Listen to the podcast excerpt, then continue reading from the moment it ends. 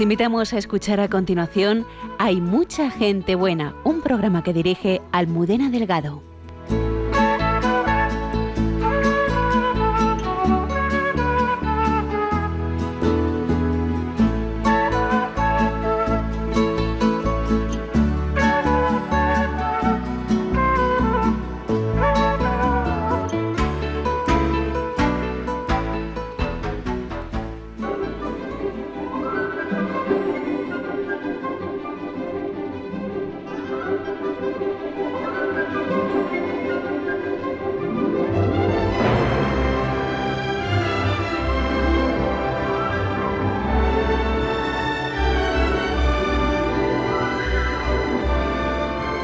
Yo quisiera hablar esta noche de los que no son noticia, de la infinita cantidad de buena gente que sostiene el mundo y jamás sale en los periódicos ni en la televisión, porque creo que ellos son los importantes, porque aunque no hacen ni guerra ni política, son los que justifican que esto de ser hombre siga siendo un oficio muy honroso.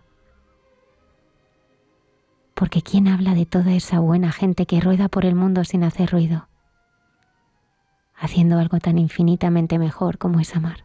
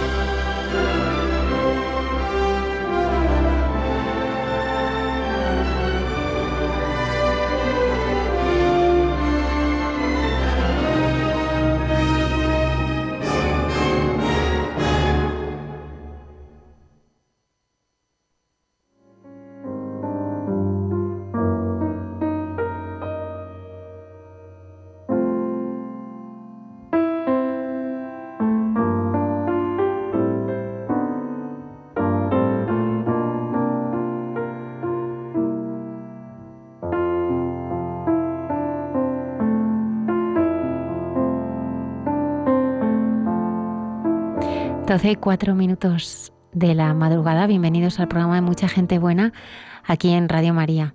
Buenas noches, Padre Isaac. Muy buenas noches, ¿qué tal? Muy bien. Padre Javier. Buenas noches. Antonio Escribano en Control y Producción, buenas noches. Hola, buenas noches a todos. ¿Qué tal? ¿Cómo, cómo pasa el verano?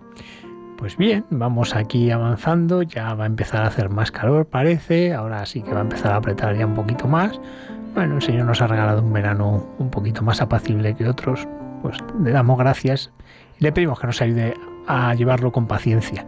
Recuerdo una vez un compañero mío que iba por la calle, de estos días que hacía muchísimo calor, y, había unos chavales ahí en un banco un poco macarrillas y tal, y le miran y dicen, ¡eh, cura! Tira a tu jefe que baja un poquito la, aire, la calefacción y ponga un poquito el aire acondicionado. no, pues a veces pasa eso, ¿no? Que pero por quejarse del calor no baja la temperatura, o sea que bueno, pues eh, nosotros esta noche le pedimos que, los oyentes eh, puedan, eh, bueno, pues puedan sentirse muy acogidos y muy consolados y acompañados por este programa y los testimonios que, vamos a compartir esta noche. Sí, bueno, al principio lo que nos contabas, esas palabritas que has tenido al principio, pues hacía una pregunta, ¿no? ¿Y quién habla de gente buena? Pues en Radio María. Radio María habla de gente buena, de buenas noticias y habla de los que aman. Y hoy vamos a tener un ejemplo especialmente importante de personas que aman y que son historias de gente que no nos cuentan, pero que son historias que son las que de verdad construyen. ¿Quién es? Pues es el padre Fernando Alcázar, que muchos de nuestros oyentes le conocen porque es voluntario de Radio María, también tiene su programa. Él es esclavo de María y de los Pobres, que es una institución relativamente joven en la Iglesia porque fue fundada por el padre Leocadio Galán en 1939. Y bueno, pues ellos, como bien dice el nombre, son esclavos de María y de los pobres. Ellos atienden a las personas más pobres, aquellos que la gente ha dado la espalda totalmente y queremos conocerlo un poco más, ¿no? Eh, a veces traemos al programa a algunos eh, locutores, algunos presentadores, algunos directores de otros programas, pues para que la gente también les pueda conocer desde esa faceta más humana, ¿no? De esa faceta más de su vocación, su vida de fe. Bueno, pues lo que no pueden escuchar en su programa lo pueden escuchar en el nuestro. Alberto Rollo y sus santos de andar por casa estarán aquí con eh, nosotros y yo le voy a pedir que el padre, que el padre Isaac me mira como diciendo, no me preguntes, pero sí un pensamiento del Padre Pío para, para iluminar esta noche. La oración es la llave del corazón de Jesús.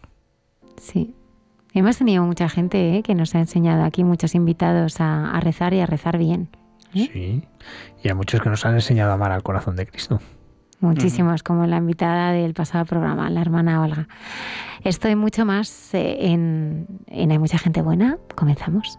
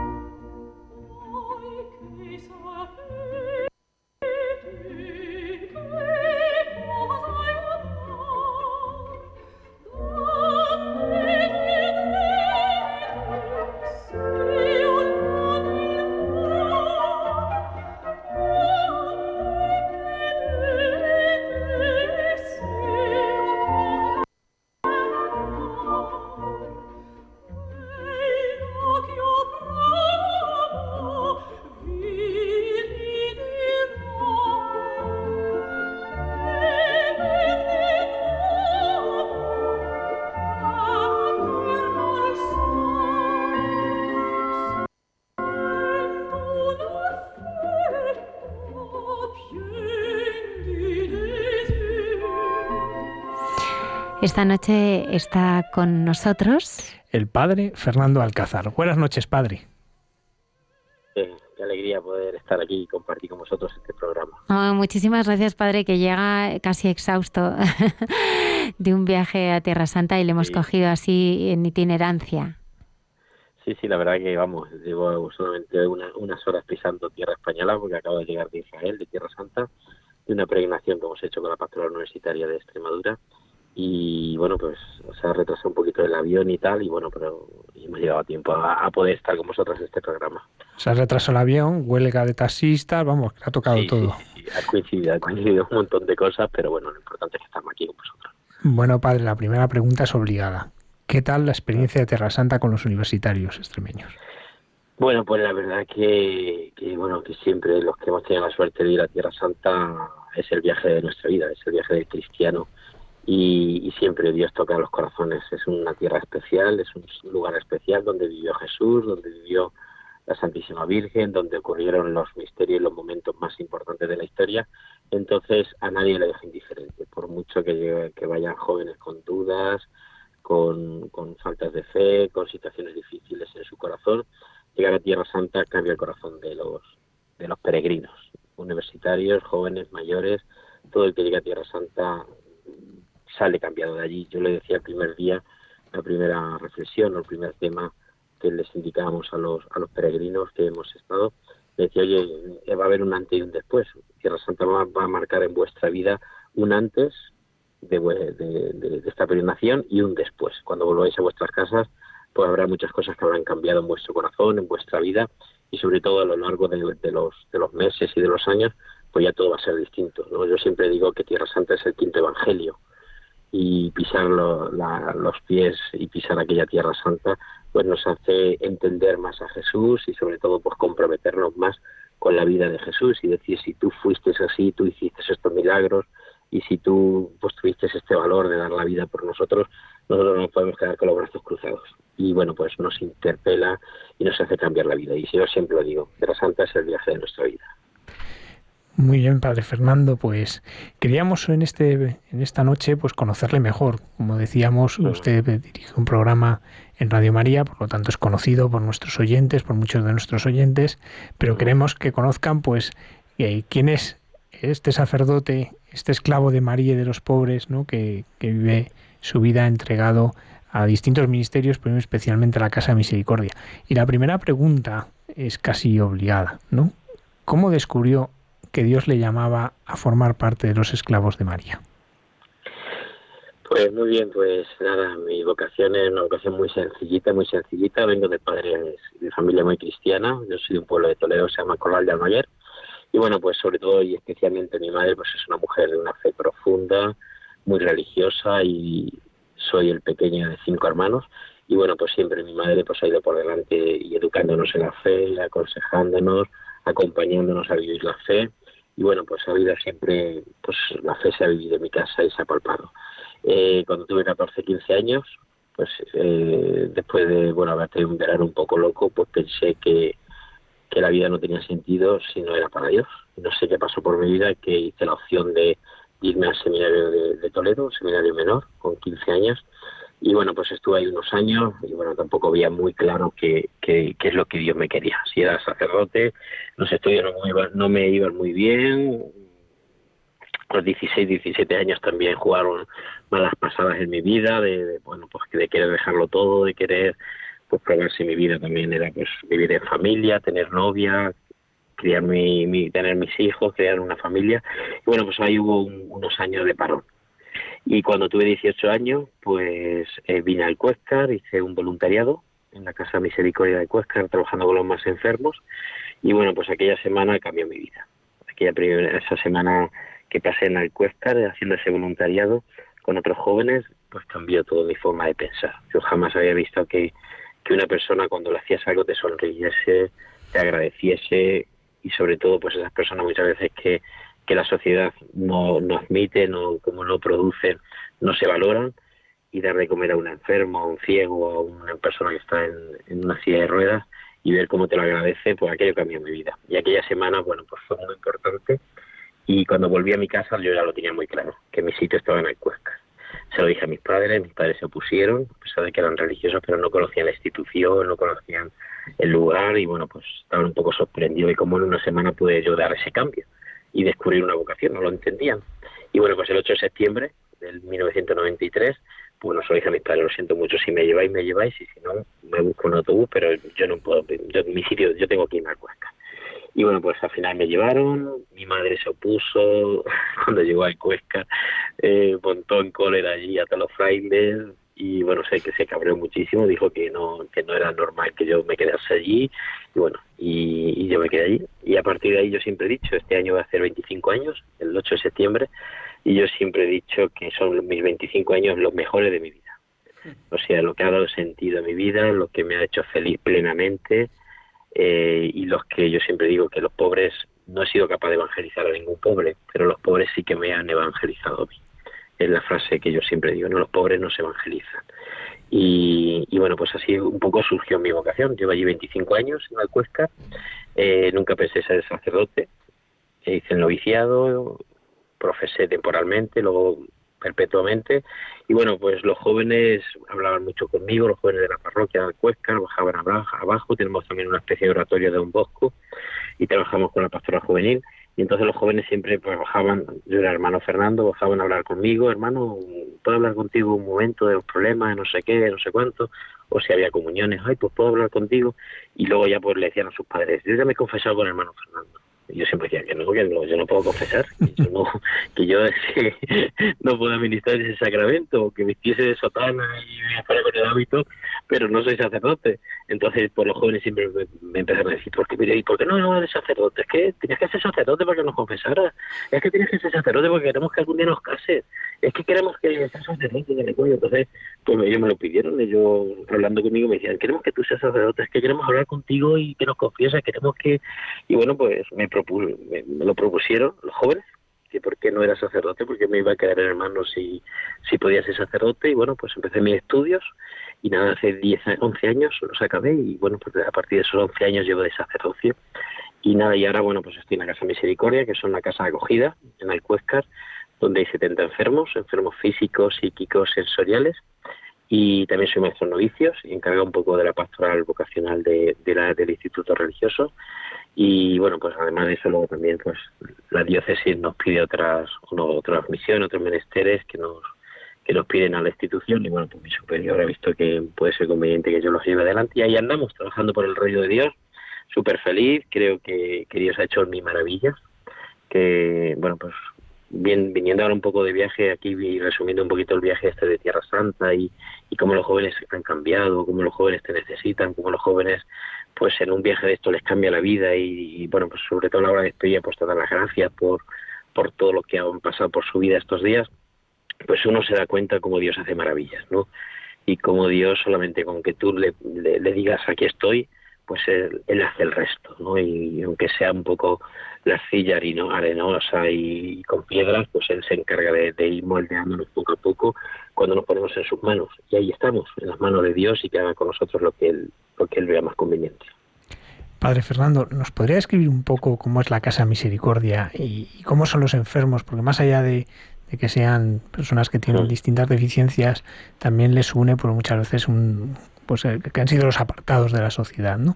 Eh, ¿Nos podría explicar un poco porque de esta manera podremos pues, tal vez podamos entender mejor qué es aquello que le atrapó el corazón y hace 25 años y le llevó a, cambiar la vida radicalmente? Bueno, pues eh, la Casa Misericordia de Cuesca es un oasis en medio del desierto, ¿no? Cuando el mundo muchas veces busca el éxito, busca muchas veces el aparentar, busca muchas veces el ser, pues la, la, Casa Misericordia es el punto opuesto, ¿no? Está, eh, queremos demostrar y queremos ver que, como dice la Bella la Bestia, ¿no? que la belleza no está en lo físico, en una, una persona que a lo mejor no tiene pierna, le falta un brazo, eh, tiene pues alguna discapacidad, ¿no? sino que la belleza está en el corazón. ¿no? como le dice la Bella y la Bestia, ¿no? Y la belleza, la belleza está en el interior. Entonces, bueno, pues la Casa Misericordia es esta casa que, digo yo que es de acogida, no es una residencia de ancianos, no es un psiquiátrico, no es una casa con personas de, con drogodependencia, sino que es más bien una casa de acogida. ¿no? Tenemos desde el niño más joven que tiene 17 años, que es Eduardo, que es un niño con discapacidad, que ha estado toda la vida en pisos tutelados, que bueno, cuando se ha convertido un poco en medio hombre, pues los pisos tutelados nos han pedido que lo, que lo tengamos nosotros, hasta personas con, pues, con problemas de, alcohol, con problemas de droga, pues enfermos físicos también, eh, enfermos psíquicos, y bueno, todos tienen una enfermedad común, ¿no? A pesar de su enfermedad o su discapacidad, todos tienen una enfermedad común, que es la que más les, lleva a la Casa de Misericordia, que es la soledad o la pobreza. La soledad porque muchos de ellos no tienen a nadie y otros tienen y no les atienden.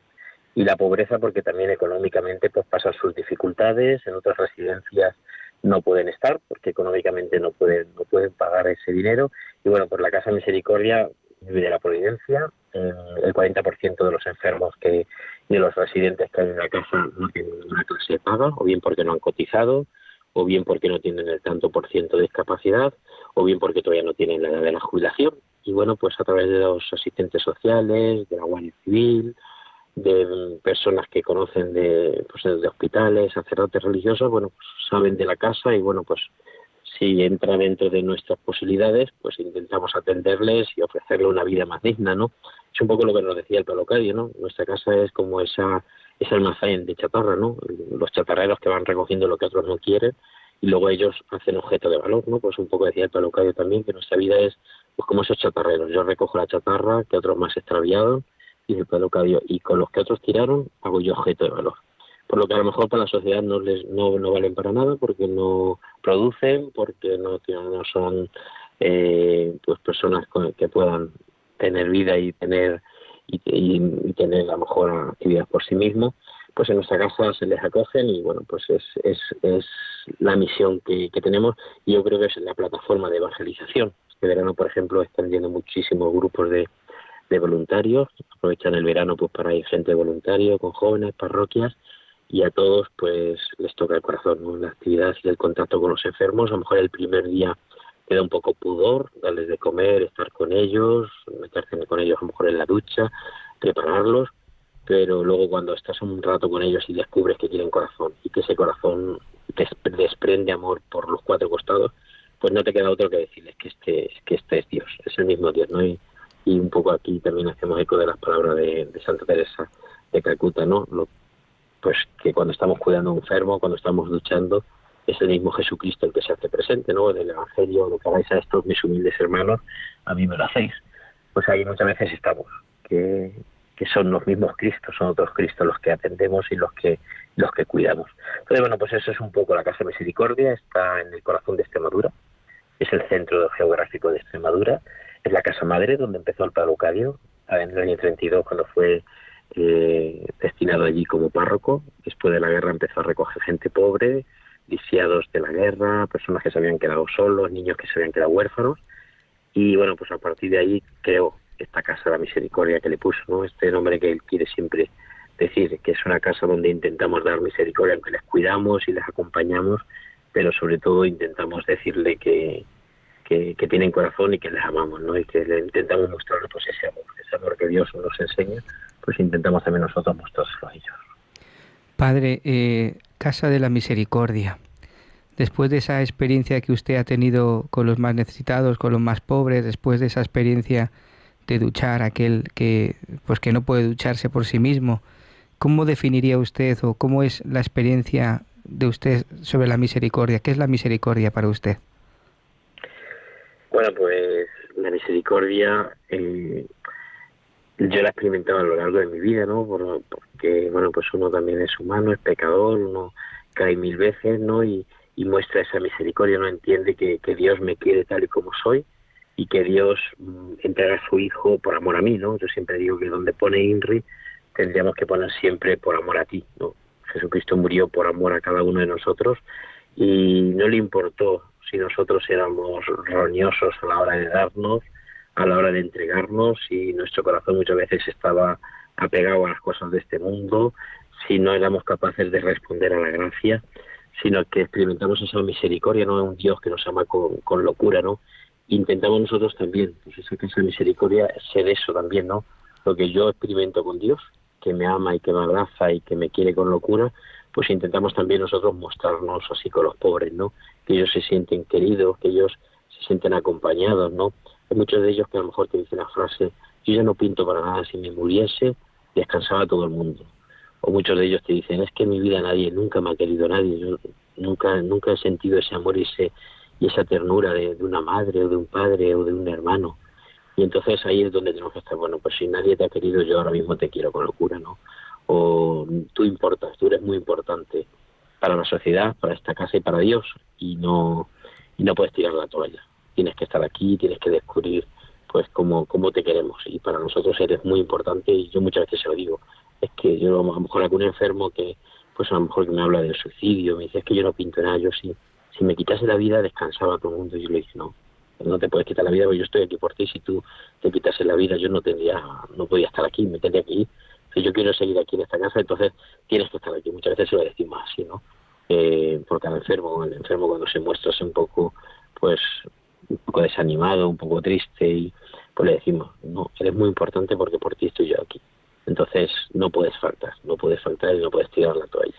Nada, y la misericordia, pues ¿cómo es esa casa de misericordia? Pues intentamos mostrar ese rostro, ¿no? Ese, ese Dios Padre misericordioso que nos ama tal y como somos incluso con nuestro pecado y que nos anima siempre a salir de, ese bache, de ese, ese obstáculo que nos encontramos en la vida y que nos ayuda a salir de ese pecado, ¿no? Dios nos quiere pues llenos de gracia, nos muestra la vida de la gracia para, para seguir pues, el, el camino de la santidad. Y yo creo que, bueno, pues que todas las vocaciones son muy importantes, que todas las vocaciones nos llevan al, mismo lugar, ¿no? Como lo ha escrito el Papa Francisco en la última, en su última carta, ¿no? En su último escrito que nos ha, que nos ha mostrado toda la Iglesia, ¿no? La santidad es cosa de todos y todos tenemos la oportunidad, y todos tenemos, pues como si dijéramos, la, la, plataforma para poder ser santos, cada uno en la vida. Yo como esclavo, vosotros como seglares, el sacerdote secular como sacerdote secular, todos tenemos que experimentar la misericordia de Dios y mostrarla a los demás. Padre Fernando, me gustaría preguntarle, eh, bueno, ahora que nos está contando todo esto parece que, que es muy fácil, ¿no? Y yo me pongo como, no sé, me pongo en lugar de usted, ¿no? Delante de, de personas que están, pues que están sufriendo y trato de sentir lo que ellos sienten, ¿no? Tantos callejones a veces sin salida, ¿no? Lo que usted hablaba, soledad, tantas heridas del corazón, ¿no? Y cómo, ¿de dónde usted saca la fuerza, ¿no? Para ponerse delante, ¿no? De, de ese dolor, de ese corazón herido, de esa persona que muchas veces, pues, en medio de su dolor no ve horizonte, ¿no? ¿De dónde encuentra usted la, la fuerza, ¿no? Para, para salir al encuentro y además, como usted lo cuenta, ¿no? Desde el corazón, ¿no? Porque una cosa es acompañar y otra es ponerse a una persona, echarse una persona al hombro, ¿no? Cargarla, ¿no? Cargar todo lo que lo que pues esa persona está sintiendo, ¿no? Eh, ¿De dónde saca pues usted la fuerza? Pues mira, yo siempre lo digo, ¿no? Nuestra vocación es una vocación dura, ¿no? Es una vocación de mucho sufrimiento de mucho el vivir cada día, ¿no? Yo siempre se lo digo a los novicios, no venís a un, parque de atracciones donde los sentimientos hoy hoy va a estar muy bonito la primera semana, la segunda y la tercera ya, ¿no? O no venís pues eso a un, a un lugar donde donde todo es guay, sino que hay muchísimo eh, pues eso hay muchísimo, hay una, una vocación dura, porque estamos continuamente tocando el dolor del ser humano, ¿no? Del corazón estamos continuamente intentando animar a personas que están caídas, a personas que están desanimadas. Por lo tanto, la vocación de la esclava de María de los pobres no es un, no es un lugar, no es una vocación eh, fácil de llevar. Es una vocación difícil. Yo siempre se lo digo a los novicios. Yo no os quiero engañar.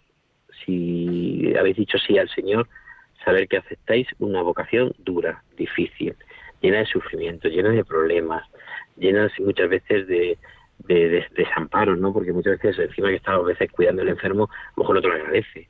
Hay otros que sí, que te lo agradecen y que te dan mil gracias. Y, a lo mejor, lo, lo, siempre he dicho, los grandes besos que yo he recibido en mi vida han sido de agradecimientos de enfermos. Al curarle una herida, al, levantarlo por la mañana, al darle de comer, pues lo que se te coge la mano, te da un beso, en ese beso va pues ese agradecimiento que, es como, como cargar el coche de gasolina y ya tener por, unos cuantos kilómetros, ¿no? Pero es una vocación dura, ¿no? Entonces yo siempre se lo digo a los novicios, no, no venís a un sitio fácil. Eh, venimos a nuestra vocación es una vocación difícil es una vocación de, mucho perseverar de, mucho aceptar de mucho aguantar no pero sí que es verdad que, que luego pues tenemos el otro el otro lado opuesto no de dónde se sacan las fuerzas pues yo siempre lo he dicho las fuerzas se sacan de la oración y el palo desde el primer momento lo tuvo bien claro. El, esclavo de María de los Pobres tiene eminentemente una vocación eh, contemplativa y eminentemente una vocación eh, activa. Tanto es así que nosotros somos contemplativos y activos, el 50%. Y el palo nos dice siempre, no podéis vivir un día sin tener una hora de adoración, como mínimo. Nos pone como mínimo una hora de adoración para poder superar. Y es verdad, ¿eh? Y aquí yo sí que lo quiero decir a todos los oyentes de Radio María, que necesitamos la oración. Por mucho que tengamos que hacer, en el camino hay que hacer un alto, porque si no, muchas veces el quehacer de cada día se convierte en, algo más. Y nuestra vida y la vida del sacerdote, del religioso y del cristiano no es hacer por hacer cosas, no es hacer muchas cosas, sino hacer las cosas bien.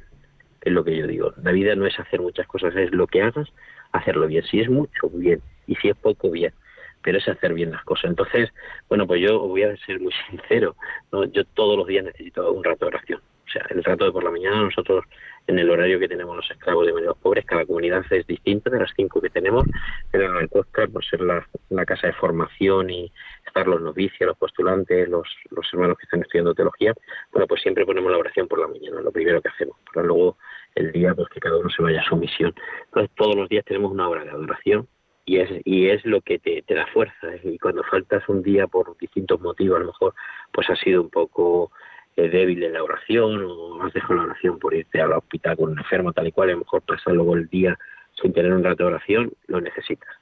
Y por ejemplo, yo que vengo ahora mismo de Tierra Santa, ¿no? y aunque hemos estado en lugares muy santos y hemos tenido dos días de adoración, santísimo, dos vigilias que hemos hecho con los jóvenes por la noche, pero vengo necesitado de, de rezar vengo necesitado de estar un rato rezando por la mañana, de, de, ponerte. Entonces, bueno, pues es muy importante la oración y esa contemplación que el Padre siempre nos dice en sus escritos, nos dice, hijos míos, el día es muy duro, el día es muy largo, vais a tener que animar muchos corazones destrozados, vais a tener que sacar adelante muchas vidas eh, que están pues tristes, que están agobiadas, y como no tengáis el corazón lleno de Dios, no tengáis el corazón alegre, no, no viváis por la vida de la gracia, pues no vamos a ser capaces de, animar.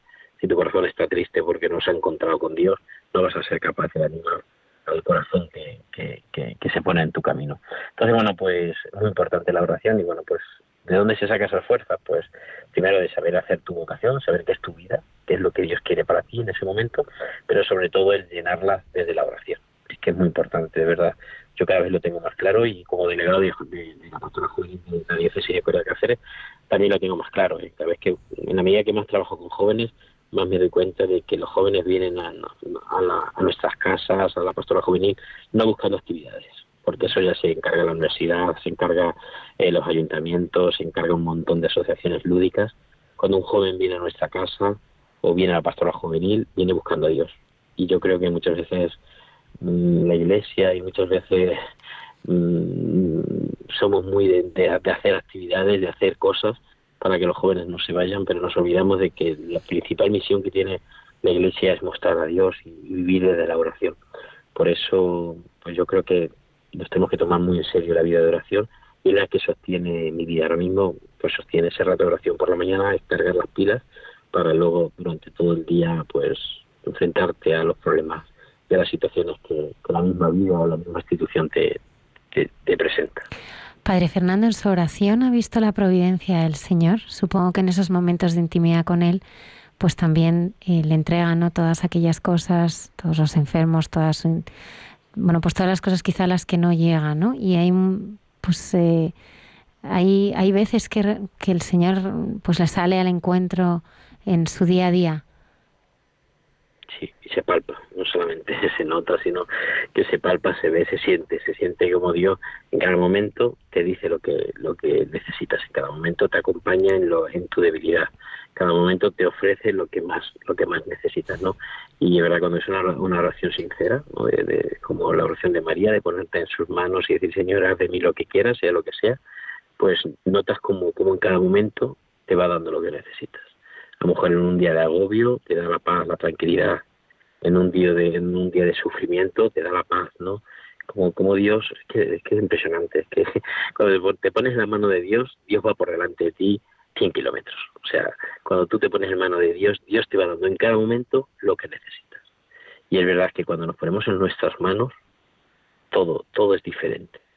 Todo es, es como subir una cuesta sin, sin final, sin meta y vas subiendo y te vas cansando y vas necesitando del agua, de un bastón, el cansancio se va apoderando de ti y no llegas y no llegas y no llegas al final, ¿no? Pues es así, es, es una vida sin oración, sin experiencia de Dios, es como una cuesta arriba sin, sin final. Y, y por eso necesitamos rezar y por eso sientes a Dios y en cada momento te va presentando ante un problema, ante una solución que tienes que dar, ante una situación difícil de una familia, de un enfermo que, que tienes en tus manos, de una muerte de una persona, que, está en tu casa y a lo mejor no has entendido esa muerte, pues Dios te pone en cada momento lo que necesitas desde la oración. Si queremos darle nosotros salida o, solución a nuestros, a nuestros problemas, muchas veces nos equivocamos y muchas veces metemos la pata. Pero cuando nos ponemos en manos de Dios, la providencia actúa impresionante y en cada momento te va dando lo que necesitas. Si tú te fías, y eso es verdad que yo soy para eso, os voy a confesar también que que yo para eso he sido un poco incrédulo, he sido muy tomasino, ¿no?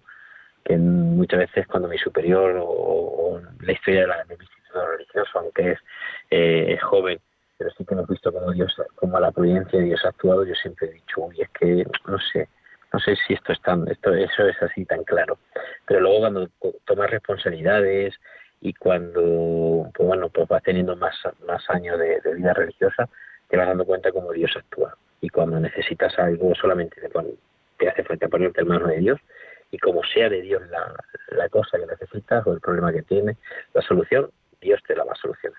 Es decir, que en la oración se respira la providencia. Padre Fernando, eh, la palabra esclavo hoy suena muy mal a casi todo el mundo. ¿Qué sentido tiene? ¿Por qué hablan de esclavos? ¿Y por qué se llaman esclavos? ¿no? Porque eh, eso es una palabra que hoy por a muchos suena hasta mal, entonces pues, me imagino que a uno pondrá esta cara raro cuando le diga soy esclavo, ¿no? Eh, ¿Qué sentido le quieren dar a esta palabra? Bueno, pues la verdad que sí, que el nombre es un poco duro, esclavo de María de los pobres, ¿no? muchas veces cuando te preguntan, ¿tú qué eres esclavo? Madre mía, ¿esto qué es? Te veo, te veo encadenado y, y tal, y sí que es verdad que es un poco difícil. Y bueno, ya tuvo los problemas el padre Locadio, ¿eh? me acuerdo que en sus escritos no lo deja, no lo deja dicho, ¿no? Que cuando al principio pues ya pues los primeros niños que estaban allí colaborando con él le dicen que quieren ser sacerdotes y que quieren ser sacerdotes como él y, y entonces pues da los primeros pasos para fundar este instituto religioso, ¿no? que luego ya hasta el 2004 no ha sido aprobado como instituto religioso, era pues un grupo de asociación o pía unión al principio con los primeros niños que empezaron con él a estudiar teología y que el obispo pues le indicó un poquito de que de que siguieran ahí dándole un poco de información para que que descubriera lo que el Señor quería, ¿no? Y bueno, cuando empezaron a pensar el nombre, al principio, bueno, pues eran hermanos formacionistas, hermanos de formación cristiana, hermanos de la formación cristiana, y bueno, pues luego el Palo Cayo leyendo pues un poco el, pasaje de la Encarnación, y bueno, poniendo a María en el centro de nuestra vida, pues descubrió cómo, cómo María también se hizo esclava, ¿no? Y bueno, cuando se presentó en, después del, del después del concilio, eh, de Vaticano II, cuando se presentó las primeras constituciones, pues el Palo Cayo nos deja escrito que en, el, en, la respuesta del obispo, pues le decía que por favor se cambiara un poco el nombre, que eso de esclavo sonaba un poco fuerte para, para los años que, que estábamos viviendo en la iglesia y le invitaba pues a que se llamaran hijos, hijos de la Virgen para la formación cristiana, no hijos de la Virgen para los pobres, dijo un poco que esclavos los sustituyeron, ¿no? Entonces la respuesta del Palo Cadio dijo, bueno, pues la Virgen también podría haber dicho, he aquí la hija del Señor, ¿no? Y se llamó esclava. Y entonces dice, si la Virgen se ha llamado esclava, nosotros no nos podemos llamar hijos, nos tenemos que llamar esclavos.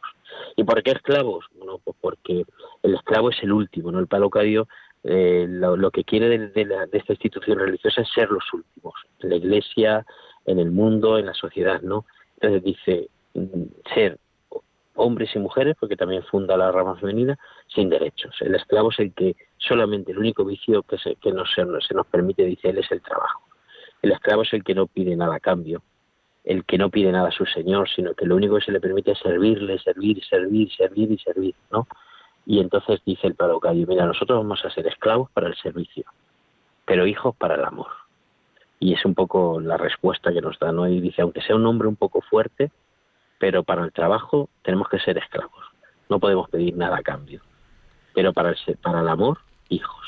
O sea, a la hora de amar a la Virgen, amarle no como esclavos, que muchas veces pues a lo mejor odian a sus reinas, ¿no? Por, por el esfuerzo y por el sacrificio que conlleva el, el servirles, sino que para el, para el servicio, esclavos, pero para el amor, hijos. Entonces, bueno, pues ese es el nombre. Y sí que, sí que es verdad que suena un poco fuerte, pero cuando, cuando le da este sentido, ¿no? Esclavos porque no queremos nada a cambio, porque somos los últimos. Tanto así que en la oración que rezamos cada día, como instituto religioso, dice el Señor, te pedimos en el último puesto de la iglesia. Y, y, no pedimos nada a cambio. Entonces, bueno, pues es bonito. Es bonito el nombre porque porque ves que no, no somos los últimos que no pides nada. El esclavo es el que no pide ninguna recompensa, el que sino que solamente el único vicio que nos permite es, es, trabajar. Y lo dice el Pablo y también lo ha escrito, que también se lo digo yo muchas veces a los novices, ¿no? El único vicio que tiene el esclavo es el trabajo. Todo lo demás no, no lo podemos, no nos podemos permitir, no se nos permite fumar, no se nos permite tener una paga, no se nos permite tener nada propio, ¿no? Por el modo de pobreza. El único vicio y el único, lo único que se nos permite es trabajar, trabajar hasta dar la última, la última gota de nuestra vida. Por lo tanto, esclavos para el servicio, pero hijos para el amor. Padre Fernando, pues esclavos de María.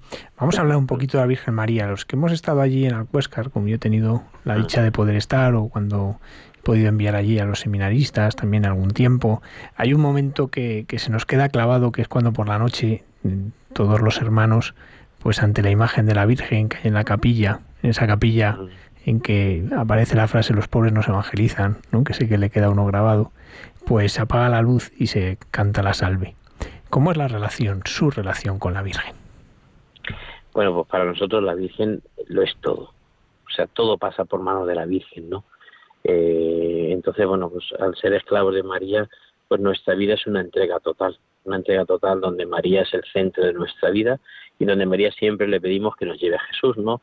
La vocación que, que la Virgen tiene en la, en la casa es la Madre de la Misericordia, ¿no? Que está en el centro, que es una es una imagen eh, que Pablo Calle compró en el mercadillo de Madrid, es una imagen pues muy bonita, ¿no? que está en el centro de la capilla y, nuestra vida gira en torno a, María, ¿no? María es la es nuestra reina, es nuestra señora y todo todo pasa por sus manos, ¿no? Desde la, el trabajo, la entrega, que nos santifique, eh, la oración de cada día, cada momento, cada situación difícil, todo paso, todo pasa por manos de María, tanto así que nuestra vocación es muy mariana, es muy mariana porque el sí de María es el sí que nosotros en cada, momento hacemos también, ¿no? Ese sí que, que María la encarnación y aquí la esclava del Señor, pues es un poco nuestra respuesta también, lo que le decimos también nosotros al Señor, y aquí los esclavos del Señor, aquí estamos los que queremos servirte y queremos acompañarte y queremos pues eh, estar con los más pobres.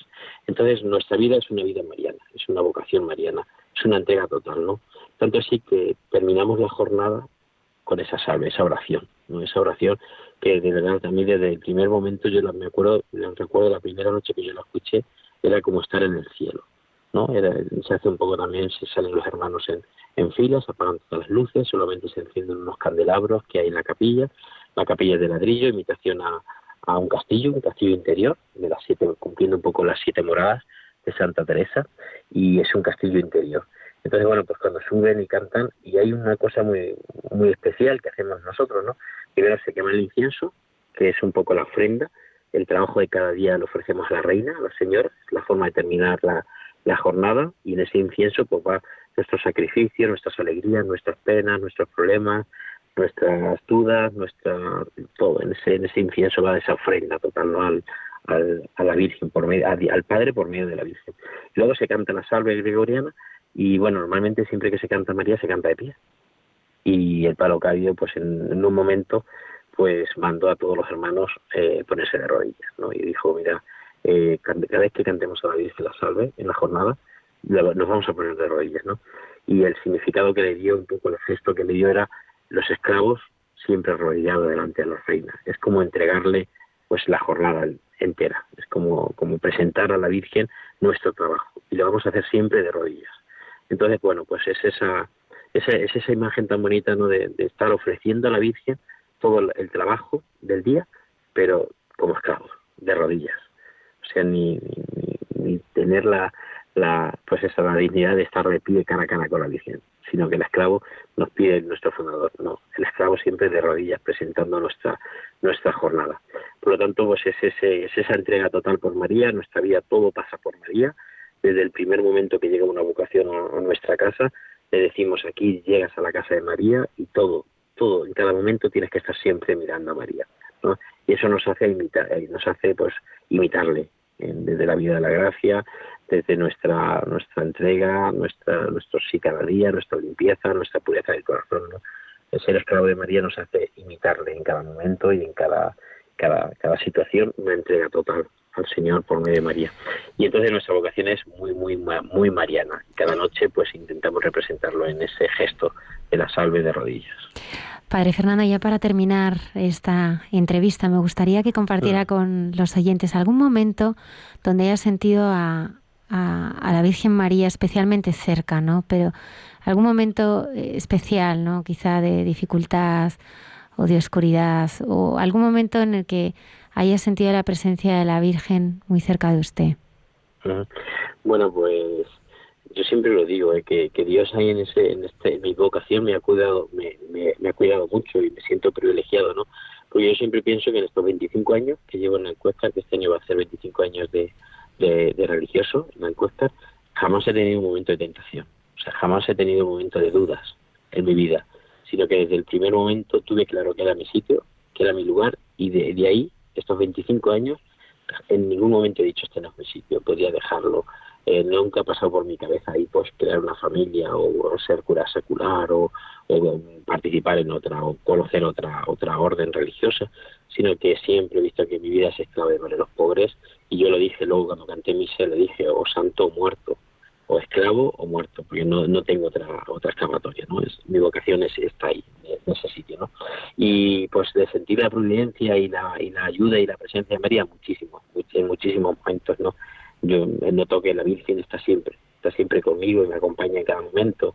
Y bueno, pues situaciones difíciles, a lo mejor, pues recuerdo, por ejemplo, una una muy fuerte, ¿no? De donde en una convivencia que tuve con niños, pues hubo un niño que, que cayó enfermo y bueno pues le dio una, una subida de, de, azúcar y bueno pues la madre por la noche me dijo que los médicos habían dicho que bueno que no que no que no salía de esa noche que, le había salido tal y bueno pues yo bueno pues me sentí un poco culpable no porque había estado el niño mareado por el día mediodía por la tarde y como que no no había no, me había dado cuenta de que el niño pues eso le subidón de, de, azúcar, ¿no? Y recuerdo que esa noche, pues cuando me llamó la madre diciendo que, estaba muy mal el niño, que los médicos nos habían dado muy poca esperanza, pues me fui a camarín, ¿no? El camarín, nosotros todas las noches, después de esa salve, pues subimos al camarín y le damos un beso a la Virgen. Entonces me fui al camarín y bueno, pues me, estuve, me, pasé ahí la mitad de la noche, pues pidiendo a María que, intercediera, que intercediera por por ese por ese niño y que, y que ayudara a salir ese niño adelante. ¿no? Y bueno, pues a las tres y media, a las cuatro de la mañana, pues recuerdo que me llamó la madre diciendo que, que en fin, que había dado una vuelta a la papilla, que los médicos habían salido, de, estaba en UCI, que los, los médicos habían, habían dicho que, estaba recuperándose, que, que no era normal lo que le estaba pasando al niño y que se estaba recuperando antes de, lo que ellos tenían previsto. Entonces, bueno, pues ahí vi la presencia de, de María, ¿no? Yo me acuerdo que estaba con, en, en ese momento en el camarín y cuando me llamó la madre dije, ya está, aquí la Virgen ya intercedió, ¿no? ya, ya la Virgen no me, no me ha permitido pasar por ese ese sufrimiento y ese dolor que podía haber causado. Y luego, pues mucho también de providencia a través de económicamente, de a lo mejor no llegar a final de mes, ¿no? Porque bueno, viendo la providencia, intentamos, pues eso, no cobrar, hacerlo todo por amor a Dios, es lo que lo que Dios nos dejó un poco en, en, su testamento, ¿no? De que en nuestra casa no nunca jamás el dinero fuera motivo de hacer el bien, sino que hiciéramos el bien aunque aunque no, no, tuviéramos nada. Y entonces, bueno, pues se ha pasado muchos momentos de, difíciles, ¿no? De tener que pagar una, una nómina o tener que pagar una factura o tener tal y llegar al camarín y decirle, dicen Santísima, o me ayuda o, o no sé qué va a hacer de esta casa, o echarnos una mano ante una obra cuando empezamos la casa de Granada, que eran 150 millones de pesetas, ¿no? Antiguas pesetas.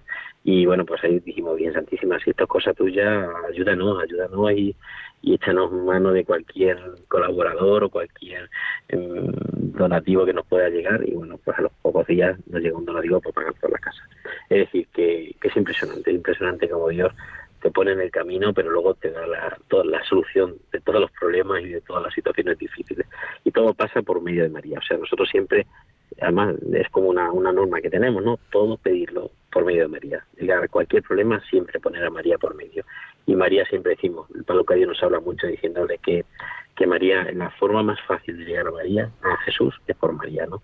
Así que él siempre dice a Jesús por María para los pobres, ¿no? A Jesús por María siempre, pues la forma más fácil de, de llegar a, Dios es pasar por manos de la Virgen, porque la, la, madre siempre intercede y sabe siempre cómo presentar las cosas a los hijos para que los hijos pues nos respondan, ¿no? Entonces, bueno, pues todo pasa por manos de María. Padre Fernando, no queremos quitarle más tiempo porque esto es un atropello. Que pensamos, vamos a hacer una entrevista corta, que, que está volviendo de Tierra Santa, que pero al final, bueno, pues la entrevista estamos a menos 10 y... Lo que, necesitéis, aquí estamos y bueno, yo encantado de, poder compartir con vosotros. La, bueno, pues la vida no es ni la mejor ni, ni mucho menos, ¿no? Pero sí que, que, bueno, Dios actúa por nuestras vidas, somos, somos ungidos por el Señor y, y bueno, pues pues aquí estamos para, para hacer su misión. Y si esta misión esta noche es esta, pues aquí estamos, lo que haga falta. Pues muchísimas gracias, eh, muchísimas gracias por, por esta entrevista y por su vida entregada, ¿no? por estos 25 años desde aquel día que entró en Alcuéscar y como ha dicho, pues para cada día crecer en la conciencia de que era el lugar donde Dios le quiere. Muchas gracias a usted y a todos los hermanos de nuestra parte. Pues muchísimas gracias por este, este, esta entrevista y bueno, pues nada, que todos los oyentes recemos para que el Señor nos santifique, nos haga santo, porque eso no tiene sentido en nuestra vida y ojalá pues bueno pues cada día demos un pasito más y, y seamos un poquito más de Dios. Le damos también un beso a todos los enfermos con los que comparte todos los días y también la oración de todos los siguientes de Radio María para cuidar eh, pues todos esos corazones también que necesitan pues eh, tanto amor. Así que de nuestra parte todo el amor del mundo. Muchísimas gracias.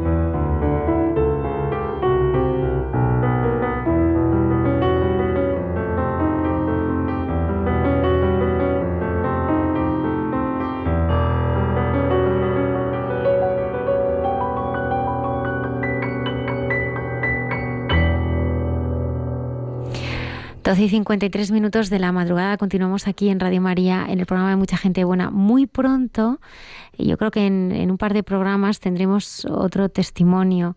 Eh, también, eh, bueno, pues en la, en la misma línea del que acabamos de escuchar, y es que entrevistaremos a la hermana Claudia.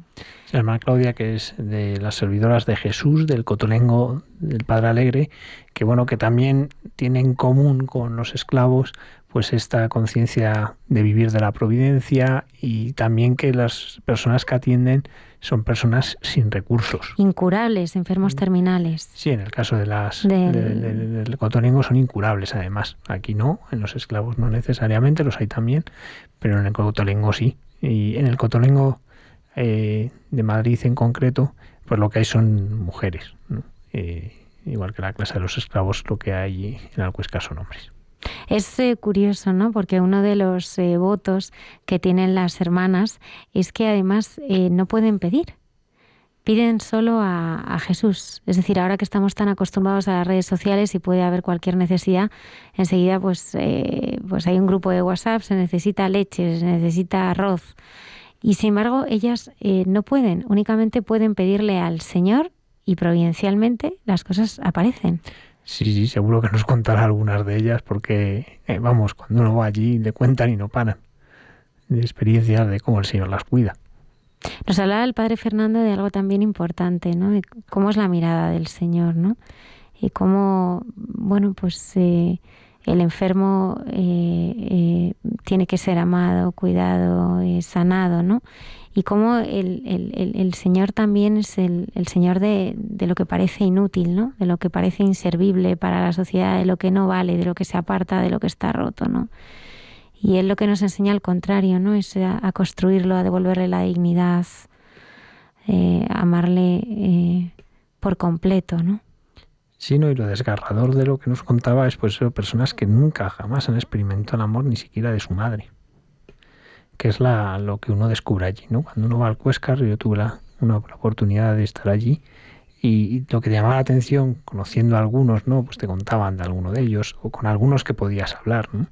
Eh, esa conciencia de nadie me ha querido, o sea, no, no haber experimentado el amor, ningún amor, hasta haber entrado allí, ¿no? Y encontrar ese amor en el amor de Dios, transmitido a través de los hermanos, a través de voluntarios, pero hasta entonces no saber lo que es el amor. Y cuando a veces hablamos de la pobreza, si es que no hay pobreza más grande que esa. O sea, la pobreza más grande es la soledad y el no conocer el amor. Y lo que impresiona allí es eso, y, con qué poco, con qué poco enseguida despiertas una sonrisa. Yo recuerdo a un chico, pues, no, pues eso, en silla de ruedas, eh, paralizado, era una, parálisis cerebral. ¿no? Y sin embargo no, no perdía la sonrisa. ¿no? Y, se trataba de comunicar contigo, lo hacía a través de la sonrisa y de los ojos. ¿no?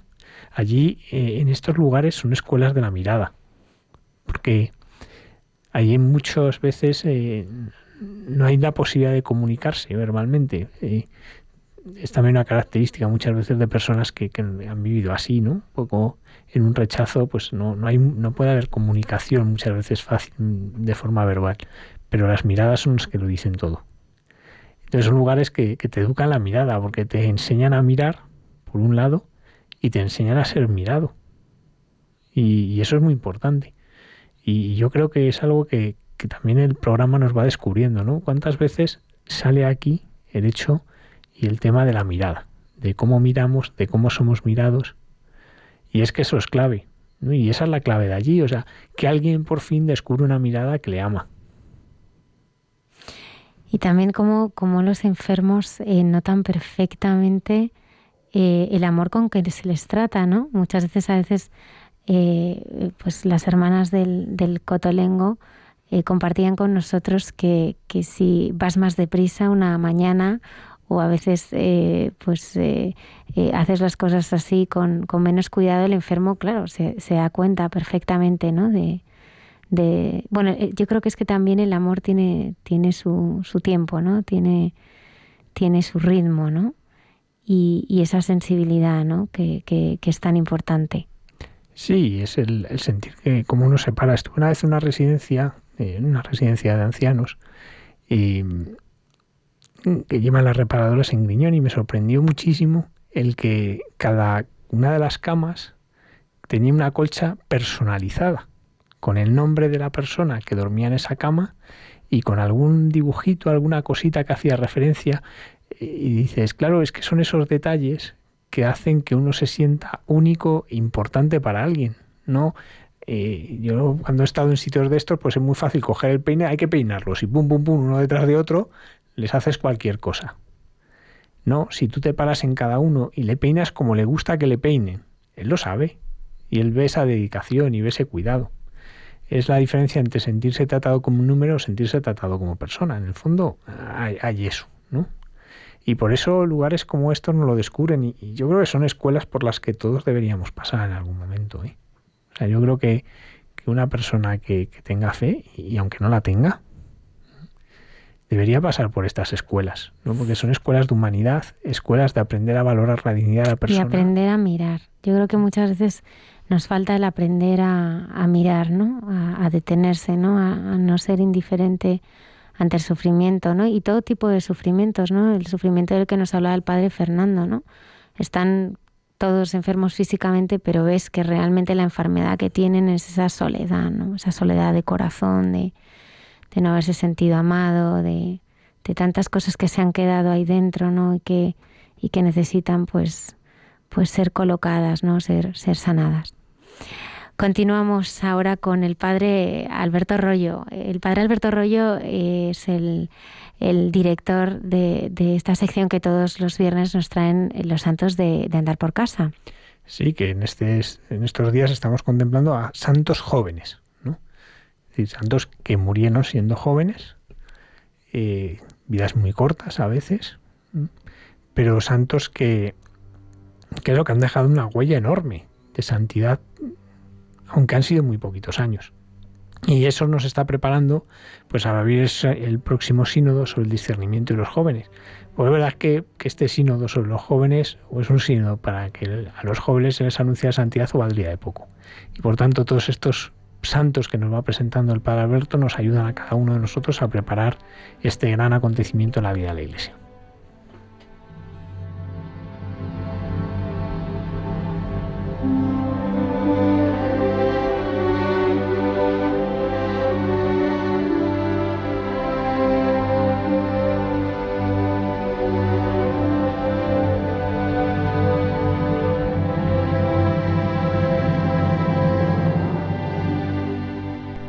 Noches a todos los oyentes de Radio María, con vosotros el sacerdote Alberto Rollo desde Getafe para hablar de los santos y concretamente los santos de andar por casa, los santos normales, desconocidos, los santos de la puerta de al lado, como dice el Papa Francisco en su exhortación apostólica Gaudete et Exultate, y concretamente ahora durante unos meses para hablar de los santos jóvenes en preparación del próximo sínodo de los obispos que tendrá lugar en Roma en el mes de octubre y cuyo tema principal será precisamente el de la juventud. Pues entonces con algunos ejemplos de santos jóvenes y además recientes vamos preparando nuestro ánimo para la celebración de ese sínodo.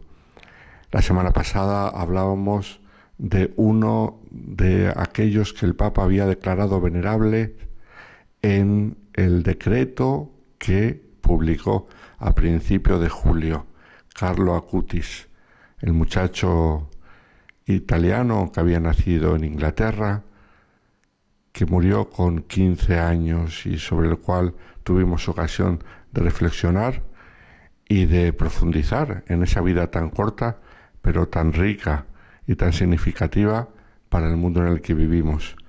Pues en ese mismo decreto de comienzo de julio, el Papa declaró la heroicidad de las virtudes también de una muchacha española, todavía un año más joven, murió con 14 años, Alexia González Barros.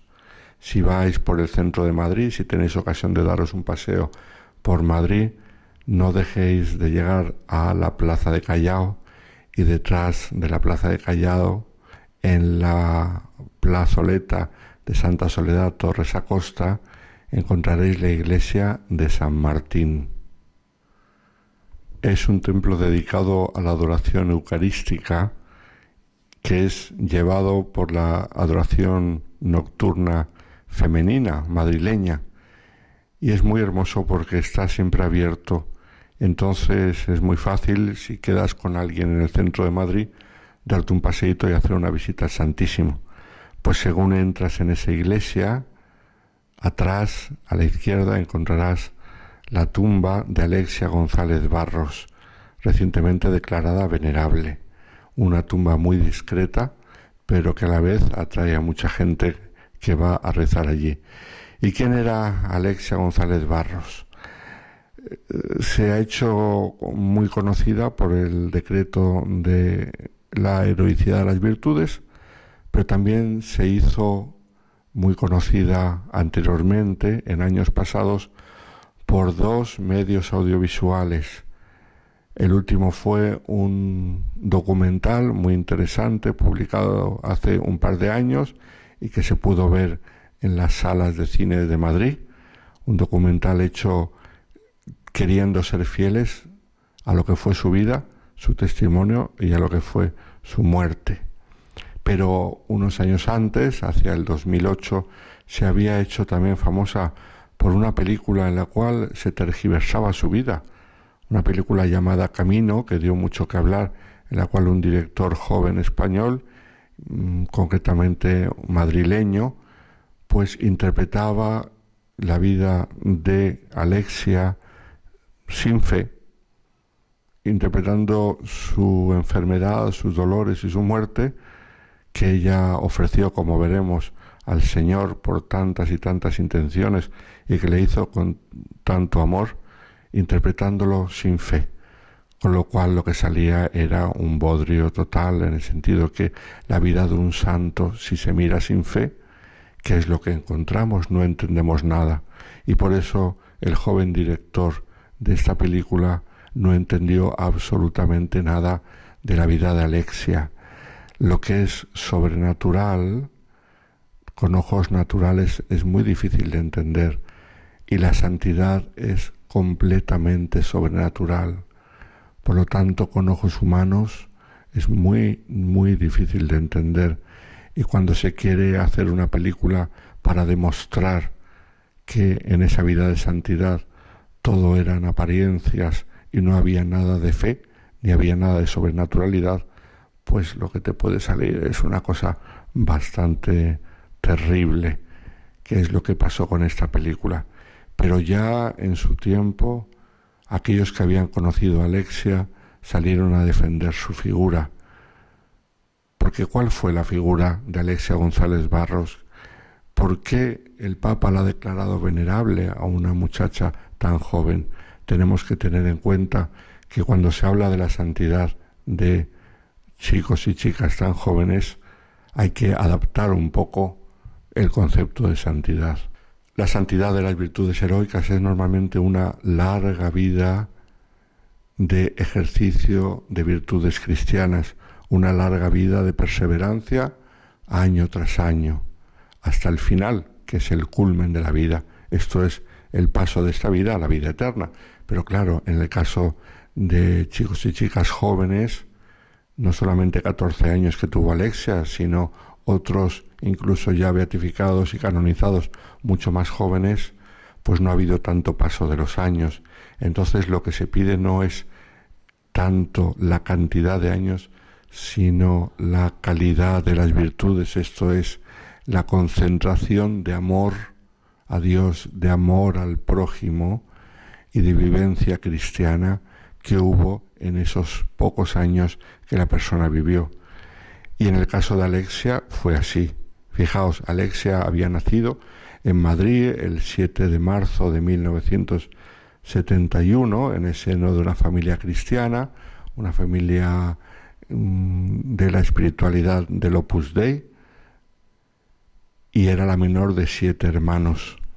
Desde los cuatro años de edad hasta el comienzo de su enfermedad, cursó sus estudios en el Colegio Jesús Maestro, de la Compañía de Santa Teresa de Jesús. Y entonces tenemos dos puntos fundamentales en la vida cristiana de Alexia. Por un lado, el influjo de algunos miembros de su familia, entre ellos su madre, que pertenecían al Opus Dei y por tanto a la espiritualidad de San José María Escribada de Balaguer, y por otro lado la espiritualidad del Colegio de la Compañía de Santa Teresa de Jesús, como todos sabemos, fundados por San Enrique de Osó.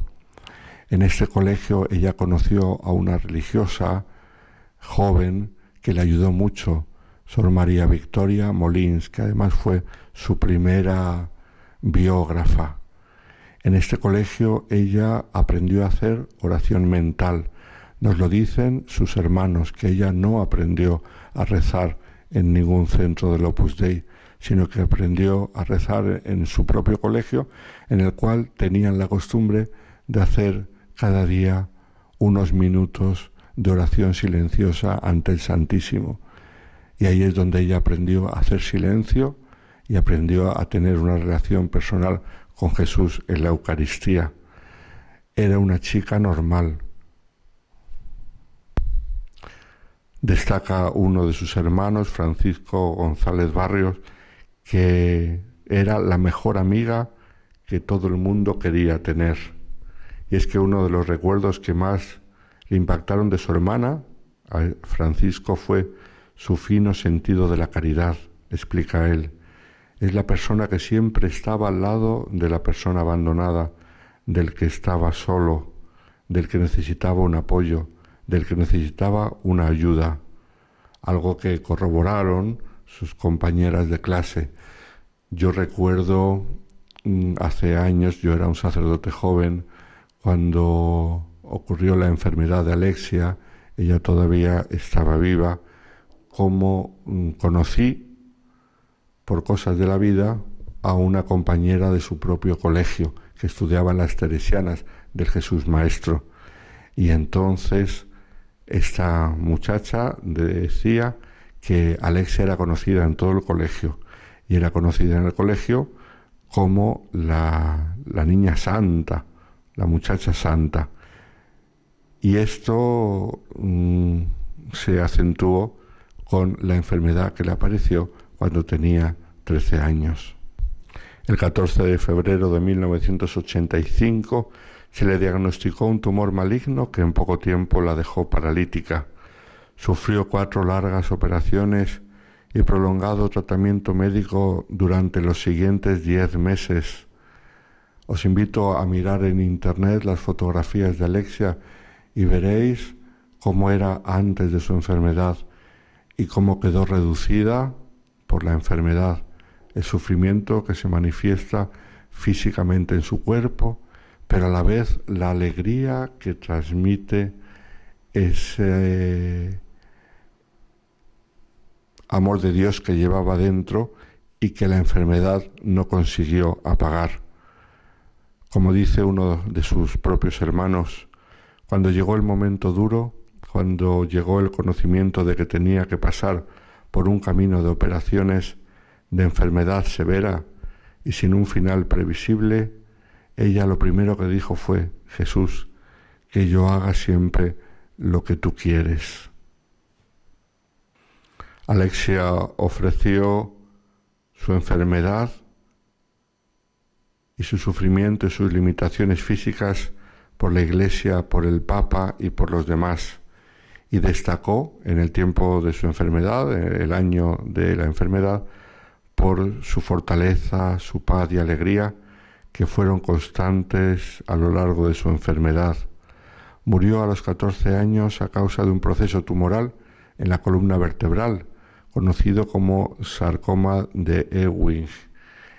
Y poco tiempo después de su fallecimiento, que fue en 1906, perdón, en 1985, empezó su proceso de canonización en 1993, esto es muy pocos años después. Alexa se presenta como un gran ejemplo para todos los jóvenes eh, hoy en día, no solamente por su enfermedad, sino por lo que fue ella antes de su enfermedad y cómo en su juventud aprendió la espiritualidad a través de su familia, a través del colegio en el que estudiaba, la espiritualidad de la amistad con Jesús. Y esta amistad con Jesús hizo posible que cuando vino el momento duro de la enfermedad, ella tuviese donde apoyarse, donde agarrarse, que era precisamente esa amistad con Jesús, el que sabía que no le iba a fallar. Y de hecho no le falló, porque la acompañó, la apoyó y la consoló durante la enfermedad y luego además la recibió con los brazos abiertos en el paraíso. Pues un día más con vosotros ha estado el sacerdote Alberto Rollo desde Getafe, hablando de los santos, de andar por casa, esperando que el ejemplo de estos santos nos ayuden a nosotros a caminar con Jesús por los avatares de la vida una semana más, un mes más, hasta que el Señor quiera. Que tengáis buenas noches. Thank you.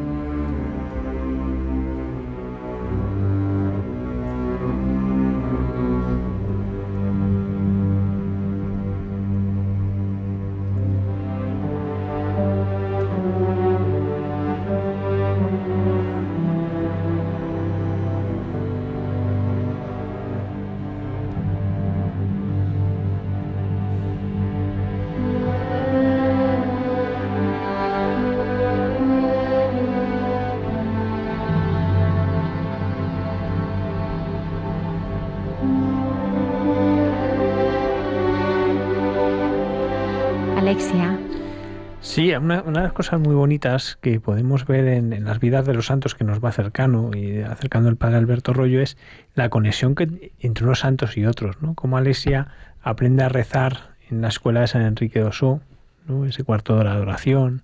es, es, precioso, ¿no? Como siempre se entreveran vidas de distintos santos, siempre que se nos habla de alguno, siempre aparecen otros, siempre aparecen otros. Y eso es muy bonito y es también un mensaje para nosotros, ¿no? De la necesidad de, unirnos a los santos, de, hacernos próximos a los santos, porque ellos ya lo son, pues para aprender de ellos y para crecer con ellos. Y eso es una de las enseñanzas que podemos recoger de la vida de Alexia, ¿no? que está venerable todavía, no, no ha sido beatificada ni canonizada, pero... Y la humildad, ¿no? Con la que vivió toda, toda su oración, toda su vida, ¿no? y también con, muchísima vida interior y, oración, ¿no? Que, en ese tiempo en el hospital era, era la, bueno, pues lo que más le, sostenía. Sí, ahí el padre Alberto recordaba aquella película que se hizo que, que, claro, en el fondo es cuando uno mira esta realidad sin fe, es casi escandaloso el ver cómo la vive el que la tiene fe. Eso es algo que, que también descubre uno, por ejemplo, cuando fallece, ¿no? Hemos tenido aquí a veces, pues, a personas que han fallecido hijos, ¿no? O personas que han fallecido en circunstancias muy trágicas y que lo han vivido en la fe y que incluso pues, te cuentan eh, cómo el funeral es casi una fiesta, claro, y eso a alguien que no tiene fe es que le resulta eh, porque claro, entiende que estés llorando, entiende que estés destrozado, entiendes que grite, entiende, pero no entiende que uno pueda sonreír en medio de todo eso que uno pueda estar alegre en medio de un sufrimiento tan grande. Claro, el que lo mira sin fe no, lo puede entender y como no lo puede entender, no sabe encontrar una respuesta. Y al final esa respuesta se te ha ido a la cabeza, ¿no? Porque es la única que te cabe. Y, por eso, pues, en estas cosas a veces tampoco hay que cargar tanto y decir, bueno, pues, pues qué pena, ¿no? Esta persona, este director, estas personas que han participado, estos guionistas, pues bueno, lo que muestran es una incapacidad para entender cómo el misterio del sufrimiento vivido en Cristo se transforma en fuerte de alegría, porque en el fondo es eso. ¿no? El sufrimiento vivido en Cristo se transforma en alegría, y eso es la vida alexia. Es verdad que en estos santos que estamos viendo tan jóvenes, ¿no? Vemos claro, todos fallecen tempranamente, generalmente de enfermedad, ¿no? Y me recordaba ahora pues de una chica joven que decía, no, no, yo no quiero ser santo, que se mueren todo muy pronto, ¿no? es un modo de decir, pues, pues una realidad, ¿no? Que, es verdad, que ese, ese camino de santidad se ha acelerado por una enfermedad. Y una enfermedad que es una cosa de lo más ordinaria, pues porque quien no está enfermo en algún momento, o cuántas personas enfermas graves, lo han vivido de un modo extraordinario. Y ese modo de vivirlo extraordinario es que en esa cruz han descubierto que está crucificado Cristo. No es más. Yo creo que también el Señor da una gracia ¿eh? importante ¿no? para, para vivir eh, pues la enfermedad y las dificultades. Si, bueno, claro, ¿no? si se lo entregas, ¿no? Pero eh, a veces, bueno, yo he visto a personas que han vivido su enfermedad de la mano de la fe, pero con una fortaleza extraordinaria. Y sin ir más lejos, hace pues un par de viernes hemos tenido a Inma, enferma de cáncer de pulmón con cinco puntos de metástasis, ¿no? Y nos decía, el cáncer duele, duele, ¿no? Y, luchando y, con una alegría, una fe y una confianza que, no era porque estuviera aquí, ¿no? Sino que, su mismo marido lo decía, ¿no? Que, que ya lo, lo, vivía así, ¿no? Con una también vocación de servicio, ¿no? Hacia un montón de personas que, que también estaban padeciendo su misma enfermedad, ¿no? Yo creo que también el Señor da la gracia porque si no es es imposible vivirlo. Y da la gracia para vivirlo, no para imaginarlo, ¿no? Y que eso es muy importante. A veces uno piensa, ay, es que si me pasase eso yo no podría. No, no. No te lo puedes imaginar. O sea, tú no puedes pensar si, si me pasase eso, no, no. Pero si te pasa, Dios te va a dar la gracia. Y, y, hay algo muy importante que, es lo que hemos visto en estos testimonios que hemos tenido personas enfermos, ¿no? Que el dolor físico duele y duele mucho. Y es verdad que en algunos casos la medicina lo palia hasta que la medida que puede. Pero más duele el dolor de la, de la soledad, de vivir la enfermedad en soledad, del desamor, de no sentirse amado, de no sentirse cuidado. Eso es lo que más duele. Y de hecho, la mayoría de los enfermos que, que rechazan su enfermedad, que no son capaces de, de, vivir en paz con ella, muchas veces lo que hay detrás es eso, es no, que no descubren ese amor, que no encuentran ese amor y por tanto no pueden vivir con paz e-, es, ese dolor. Ahora que pues, sale la, ha salido pues otra vez a debate el tema de la eutanasia, ¿no? Eso es muy claro. O sea, nadie quiere morir dignamente. Lo que quiere es vivir dignamente. Gente quiere vivir dignamente.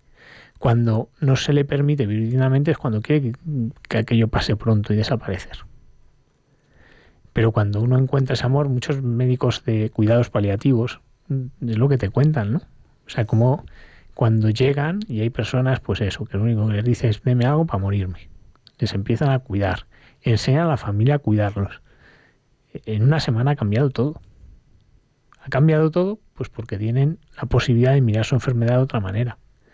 Y por eso es muy importante esta vida de santos que, que han vivido la enfermedad de un modo tan extraordinario, acercarlo a los enfermos, para que ellos descubran lo que ellos descubrieron, porque ellos también, si tienen la enfermedad, el Señor les va a dar la gracia para vivirla de este modo. El Señor no te da algo que tú no puedas soportar, que tú no puedas llevar, pero hay que descubrirlo.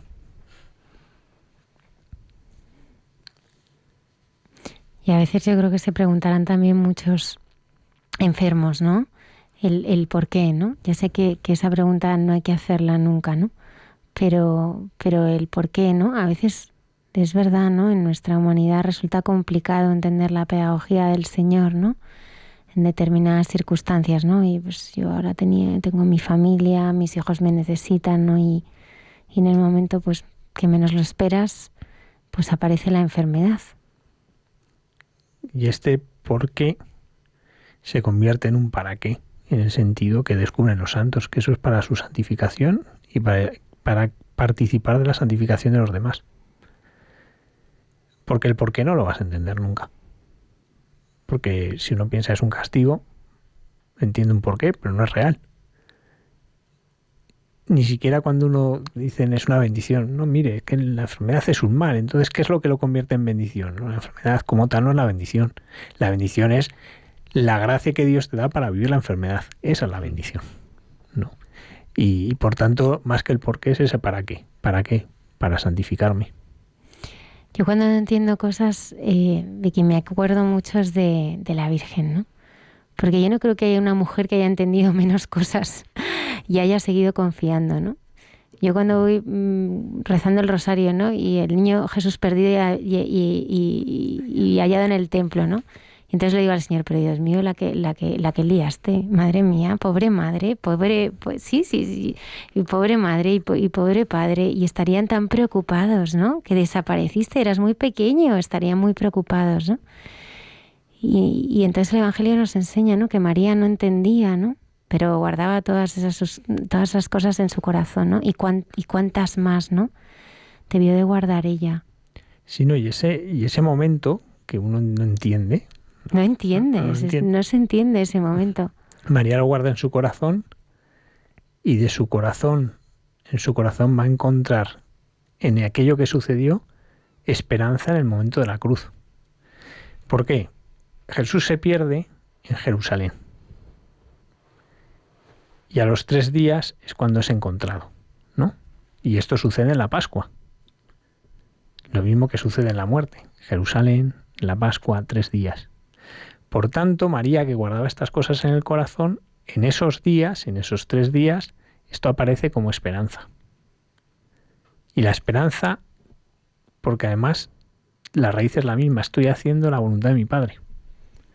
Entonces, eso que es inexplicable, como es la pérdida de Jesús en el templo, uno no entiende cómo eh, pudieron sufrir tanto, porque Jesús sufriría, porque estaba haciendo sufrir a sus padres, ellos sufrían, es fuente de esperanza para María en el momento de la muerte de Cristo.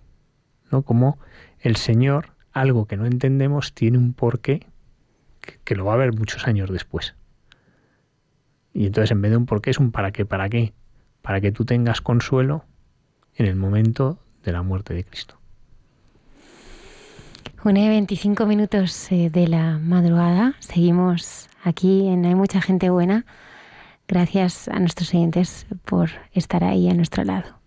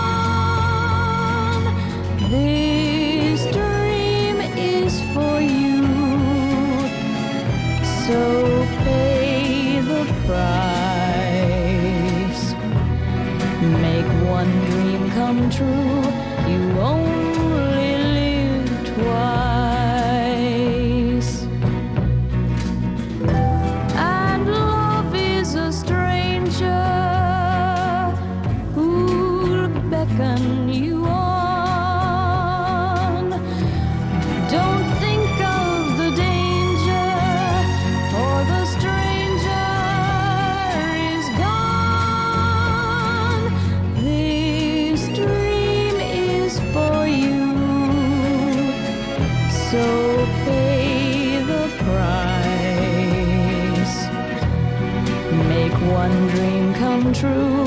You only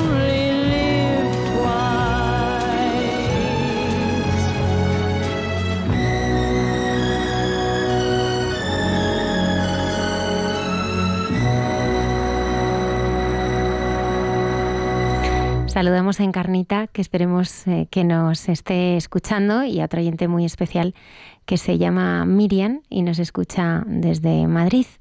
Una y 28 minutos eh, de la madrugada vamos a recoger eh, algunos de esos buenos momentos que hemos vivido y compartido en este programa que cada viernes nos trae Antonio Escribano. Volví a, a buscar a Cristo y en lo escondido le pedía que, que me ayudara a cambiar. Hasta que caí postrado delante de él, lloré mucho, me levanté y dije la vida tiene que cambiar. Sino que quería vivir abandonado en el corazón de Cristo. El silencio es lo más grande que puede tener uno porque tiene las conversaciones con el Señor. Cuando está la presencia de Dios, el alma se llena de paz. Porque, porque el Señor siendo dueño de nuestra alma, Él se pasea como Él quiere por dentro de nosotros. Y cuando la soledad se vive con Dios, es una alegría plena. Es saber que estamos acompañados de la Trinidad. Cuando comulgamos, deberíamos entrar a nuestra alma con el Señor, como pasó la Virgen. La Virgen en el momento de la encarnación lo pensó, lo amó y lo concibió. El atributo más importante que yo pude conocer fue la misericordia. Lo defraudé de muchas formas y él todo lo contrario. Siempre estaba como un padre amoroso esperándome. De hecho, lo pueden contemplar en la cruz. Dios hizo todo tan perfecto. Jesús con su brazo extendido nos espera a cada uno. Regresé a los brazos del Señor y no me dijo nada. Simplemente me miró y me amó. Y es lo más importante, dejarse sentir amado por el Señor. Va a estar siempre con nosotros. Hasta los momentos que nosotros lo abandonamos, el Señor está con nosotros.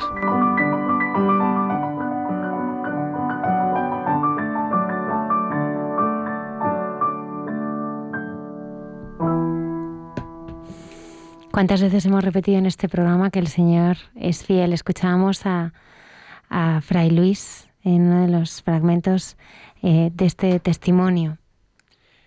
Sí, estos testimonios se pueden escuchar ¿no? en el podcast que tenemos en la página de radiomaria.es, ahí en, eh, se pueden descargar el podcast de los distintos programas que hay aquí. En nuestro no hay mucha gente buena, pues tienen una descripción de cada programa desde el año 2013 los más antiguos no tienen descripción, pero los de hace dos años sí. Y ahí, bueno, en esa descripción viene quién es el entrevistado y un poco de esa entrevista. El otro día nos contaban desde Houston, desde Texas. Uy, nos hace muchísima ilusión, sí. Nos contaban pues cómo eh, se descarga, esta amiga nuestra, se descarga el podcast y mientras limpia, ya trabaja limpiando hoteles y mientras limpia... Ella es pues, limpiadora en un hotel y va... Y va escuchándolo, o sea que... Le mandamos un, un abrazo muy fuerte. Pues sí, porque nos hizo mucha ilusión, ¿no? Pues conocer también cómo otras personas también lo, escuchan en el coche, otros, bueno, algunos a veces nos dicen dónde aprovechan para escucharlo, ¿no? Entonces, en esa página se puede escuchar online o descargarlo, dando la descarga, uno se lo, lo baja y ya lo, se lo puede meter luego en el teléfono, en la tablet, en un pincho para los que tienen el coche MP3, hay distintas maneras. Luego hay otra posibilidad, si uno no, no sabe hacer todas estas cosas, que es en el teléfono de atención al oyente, que es el 918228010. Ahí se puede solicitar que, que, le envíen los programas que quiera. Ahí hay que decir la fecha del programa, pero bueno, en esa página pues pueden ver cada programa con la fecha. Recordando que la fecha es la del sábado, ¿eh? porque nosotros siempre solemos hablar del viernes, pero realmente el programa empieza el sábado, ¿no? y por tanto la fecha es la del sábado. Isaac, estamos muy contentos y me gustaría que compartieras con los oyentes porque inauguras programa en Radio María muy, muy prontito, muy, muy prontito. Mm, sí, sí, eh, si Dios quiere, la próxima temporada eh, vendré, pues eh, tendremos un programa acerca de, Padre Pío. Entonces no puedo adelantar más, hay que esperar. Bueno, nos has hablado ya mucho de, de Padre Pío, pero sé que a través de este programa conoceremos mucho más y aspectos además eh, pues que son muy inéditos ¿no? de su espiritualidad y de, y de su personalidad también, ¿eh? porque era un hombre con una personalidad muy fuerte. ¿no? Sí, conoceremos de la vida, anécdotas. Él decía que él pedía siempre para los demás, pero lo que él pedía... Sí, ¿eh? efectivamente, es una cosa curiosa, ¿no? Que creo que también me sucede a mí. Eh, todo lo que yo pido al Padre Pío no me concede nunca nada, pero lo que pido para los otros lo concede, ¿no? Y es que a eso también le pasaba a él. Una vez su padre le, le decía precisamente eso, hijo, pide por mí para que, para que me cure y pueda, y él le decía, Padre, yo eh, hice un pacto con el Señor, ¿no? De no pedirle nada, de no pedirle nada para mí, pedir todo para otros, ¿no? Y, eso es, efectivamente, algo bello. María Ludivina Saldana, es como se llama nuestro oyente de Houston, Texas. O sea, que, que, nos dejó un mensajito donde lo contaba. Pues muchísimas gracias eh, por escucharnos. Continuamos aquí en Radio María en el programa de Mucha Gente Buena.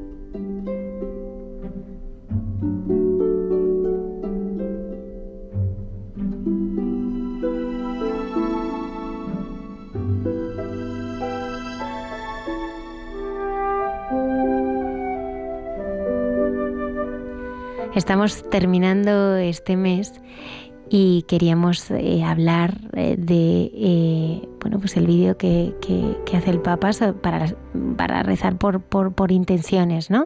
Y este mes de julio está dedicado a los sacerdotes. Sí, en estos últimos meses se ha ido pidiendo por algunas intenciones como han sido los laicos, los jóvenes, ¿no? Y en este mes, pues es por los sacerdotes, ya lo estamos acabando, pero bueno, todavía da tiempo a que todos nos unamos a esta intención si lo hemos hecho ya.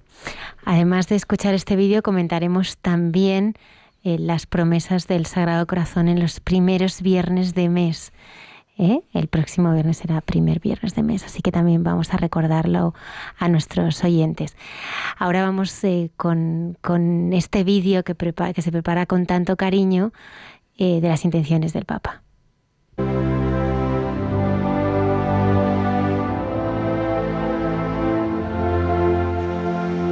El cansancio de los sacerdotes.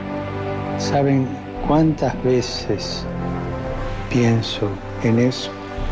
Los sacerdotes con sus virtudes, con sus defectos, desarrollan su labor en tantos campos. Y ante tantos frentes abiertos, no se pueden quedar parados después de una desilusión.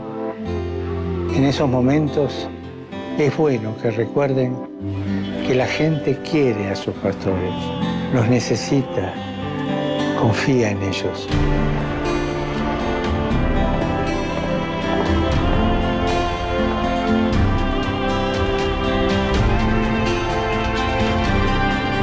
Recemos juntos para que los sacerdotes que viven con fatiga y en la soledad el trabajo pastoral se sientan ayudados y confortados por la amistad con el Señor y con los hermanos.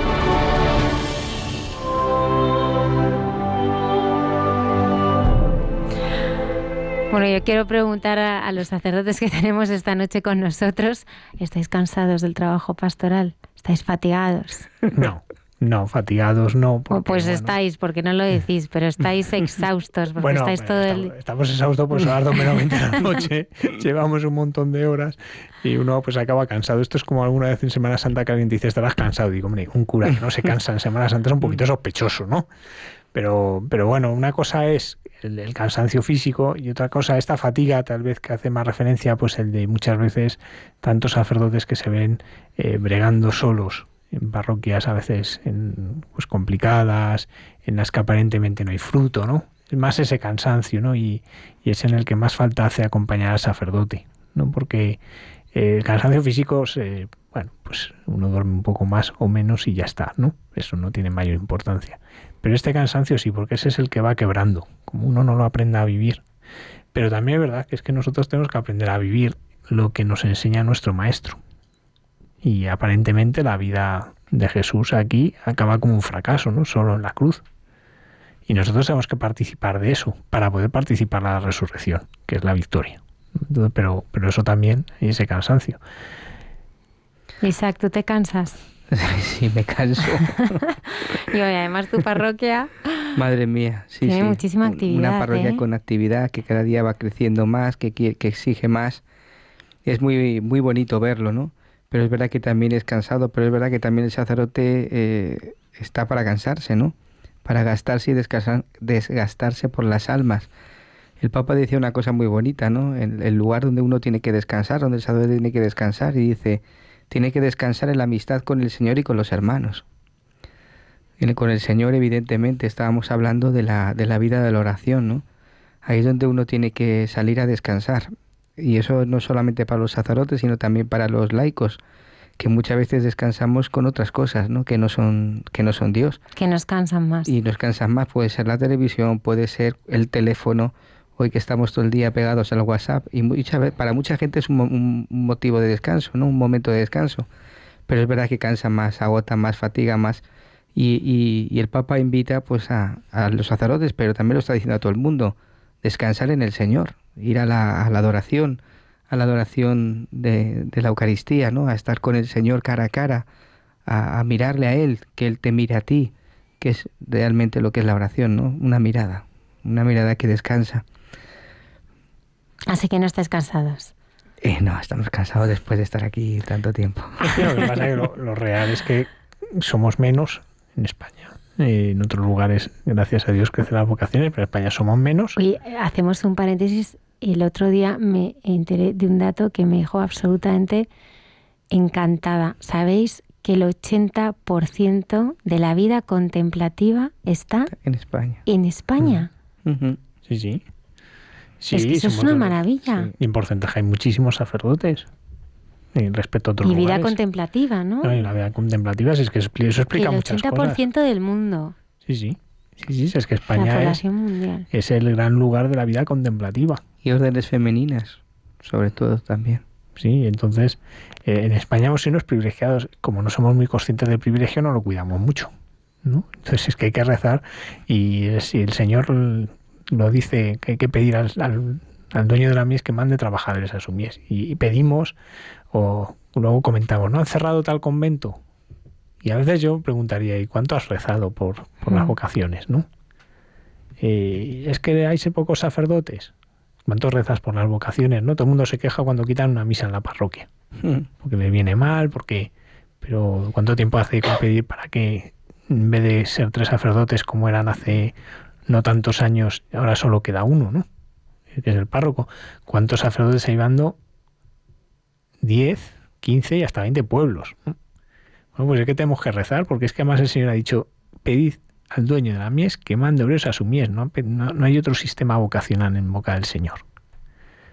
Es, y lo tenemos que hacer porque eh, hoy el vicario parroquial donde quedan es especie a extinguir. Pues porque cada vez somos menos en ese sentido, ¿no?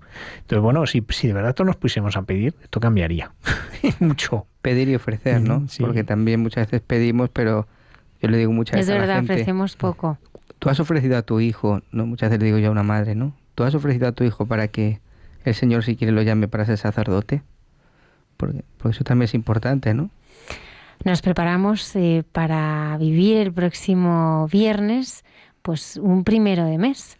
Y nos gusta recordar en nuestro programa eh, algunas cosas.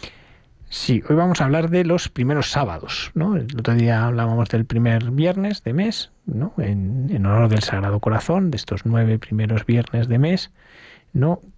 Y que es una dinámica parecida a la que vamos a ver en los primeros sábados, ¿no?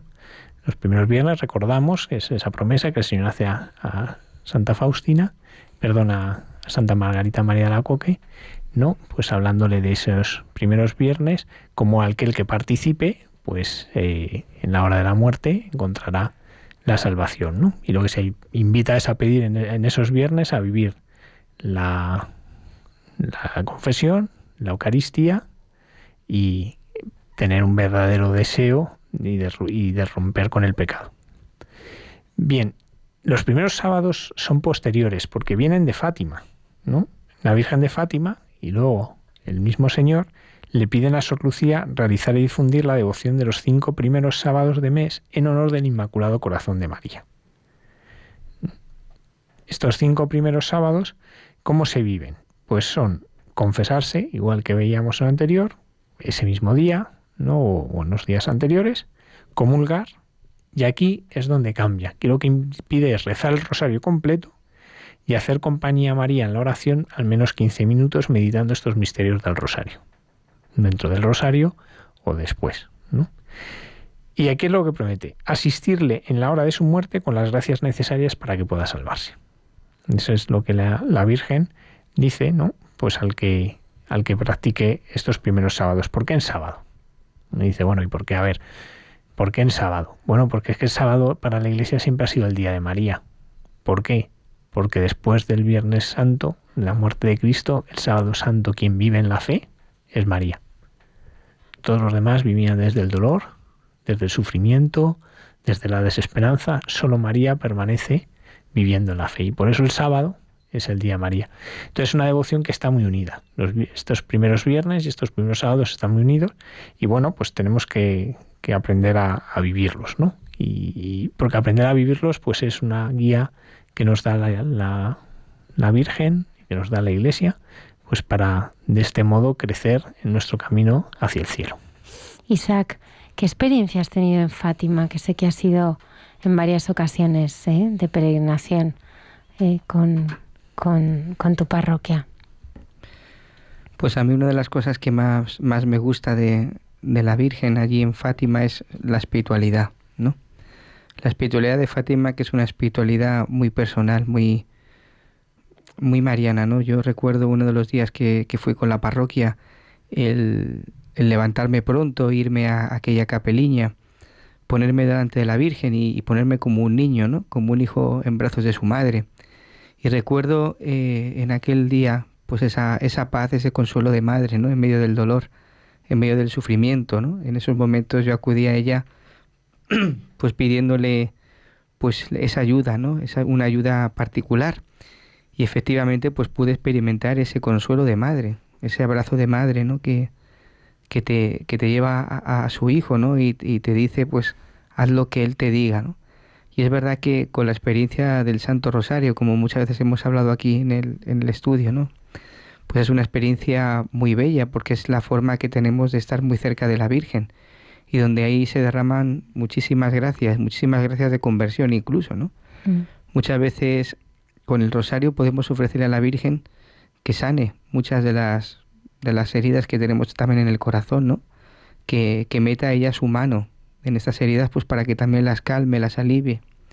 Y yo creo que, que acudir siempre a un santuario mariano es encontrarse con la Madre, que tendrá la Virgen. Y es, es eh, algo yo creo que, que, que, quizá este verano eh, muchos de nosotros pues podemos hacer, ¿no? El ir a mm. cualquier santuario mariano y pasar pues unos días también con, con la Virgen, ¿no? Está Fátima, está Lourdes, Montserrat. Está Montserrat, está la Santina, En, Asturias, Y el Pilar de Zaragoza. Hombre, el Rocío. Pero sí, eh, animamos a nuestros oyentes, ¿no? A que, a que dediquen también un tiempo estas vacaciones, ¿no? A, estar con, la Virgen, ¿no? Y así también retomar fuerzas, ¿no? Para, el nuevo año, nuevo curso. San Ignacio nos recomendaba también los ejercicios de tener un diálogo con la Virgen, ¿no? Y, yo creo que eso también es, necesario tenerlo eh, frecuentemente. Ponernos delante de María, como decía antes eh, el padre Fernando, ¿no? Ponernos también pues, de, rodillas delante de la reina y, presentarle las súplicas. Padre Pío hacía eso. Cuando tenía alguna necesidad, algún sufrimiento o cualquier cosa, salía siempre corriendo a la capilla y se lo ponía en brazos de la Virgen, para que la Virgen lo presentara al Padre.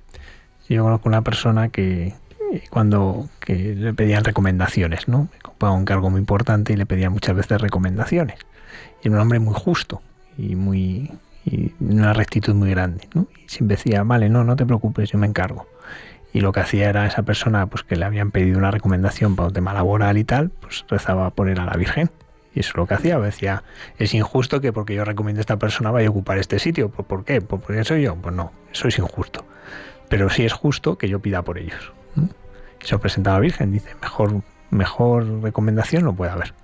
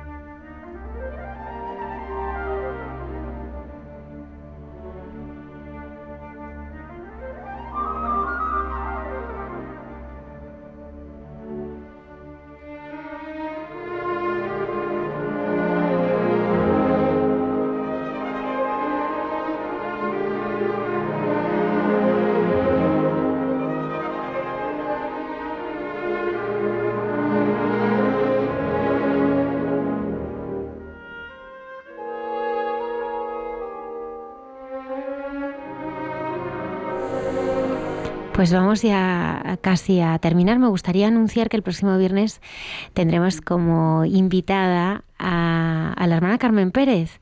La llevamos muchos años ya escuchando con su sección entre tú y yo, pero el próximo viernes vamos a conocer a bueno pues a la persona. ¿eh? A, la, persona eh, conoceremos su vocación, su llamada, aspectos pues todavía muy escondido sobre su vida y nos hablará también sobre, sobre Santa Teresa de Jesús y San Enrique de Oso.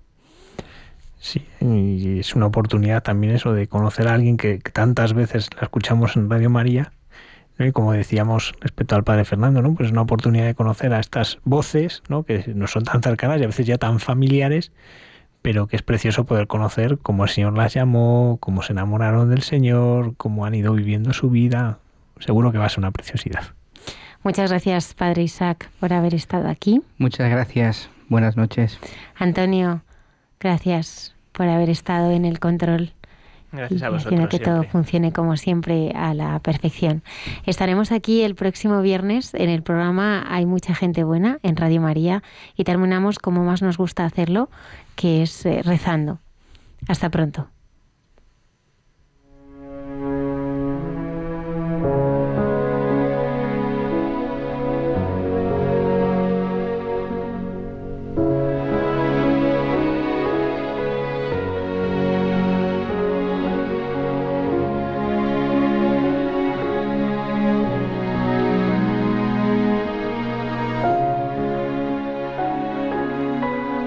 Jesús. Tú nos has dicho, venid a mí los que estáis cansados y agobiados, que yo os aliviaré. Venimos a presentarte al finalizar nuestro día, nuestro cansancio, nuestros agobios de este día. Queremos que cumplas en nosotros tus palabras danos tu alivio. Estamos cansados de mirar siempre lo mundano y queremos vivir siempre poniendo el corazón en ti. Dirigimos en esta noche la mirada también a nuestra Madre la Virgen. Le pedimos que nos alivie el corazón, nos dé el consuelo de madre, nos ayude a llevar las fatigas, las cruces de cada día, nuestros sufrimientos. Le pedimos que nos enseñe a mirarle. El Señor esté con vosotros. Y con tu espíritu y la bendición de Dios Todopoderoso, Padre, Hijo y Espíritu Santo, descienda sobre vosotros y os acompañe siempre. Amén. Buenas noches.